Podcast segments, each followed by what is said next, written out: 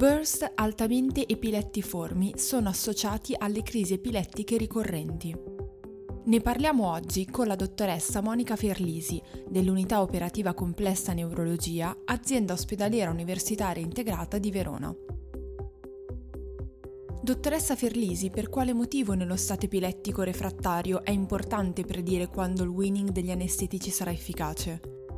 Lo stato epilettico che non risponde al trattamento con farmaci antiepilettici endovenosi spesso richiede un trattamento aggressivo appunto con l'anestesia generale, e, però tale trattamento aggressivo è controverso, specie nel caso del, dello stato epilettico non convulsivo come è ehm, controverso il target, una volta indotta eh, l'anestesia, quale appunto è il target a cui dobbiamo titolare eh, l'anestetico o dal punto di vista elettroencefalografico, quindi se soppressione delle crisi, bar suppression oppure addirittura un tracciato isoelettrico.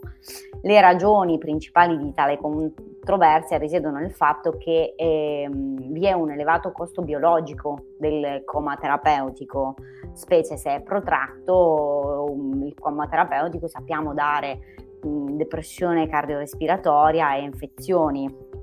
Per questo motivo sarebbe ottimale limitare al minimo indispensabile l'esposizione all'anestesia generale dei pazienti appunto che vengono trattati per, per lo stato epilettico refrattario.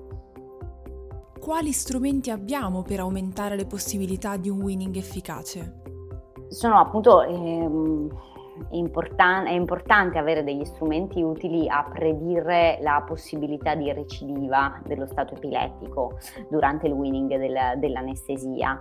E in questo studio pubblicato sul Journal of Clinical Neurophysiology nel 2016, eh, gli autori mostrano una significativa associazione tra la presenza di burst altamente epilettiformi e eh, una successiva recidiva delle crisi dopo winning dall'anestesia. In particolare cosa fanno gli autori? Eh, vengono correlati 33 episodi di bar suppression farmaco indotta con il pattern conseguente alla sospensione della terapia.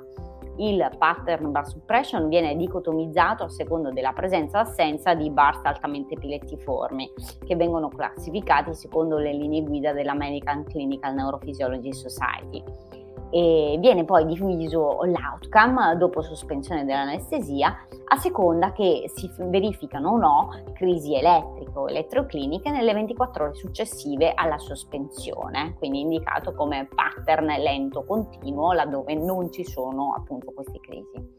In questa coorte di eh, in nessuno dei pattern bar suppression che non conteneva pa- bar altamente epilettiformi è stato seguito da crisi alla sospensione con una appunto significatività statistica importante. E questa associazione risultava appunto indipendente anche dall'esposizione di farmaci, in particolare barbiturici e questo dato che trova ah, sicuramente una conferma nella esperienza clinica di chi di noi si occupa di stato epilettico in ambiente intensivo è sicuramente molto utile nel management di queste situazioni complicate in cui a volte eh, sospendere l'anestesia nel momento sbagliato porta poi a una recidiva dello stato epilettico, alla necessità di reiniziare un nuovo ciclo di anestesia con un accumulo di farmaci, accumulo di rischi di complicanze, giorni di degenza in pazienti che sono già molto fragili.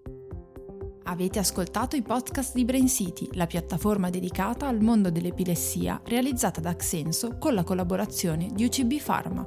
Vi aspettiamo al prossimo episodio.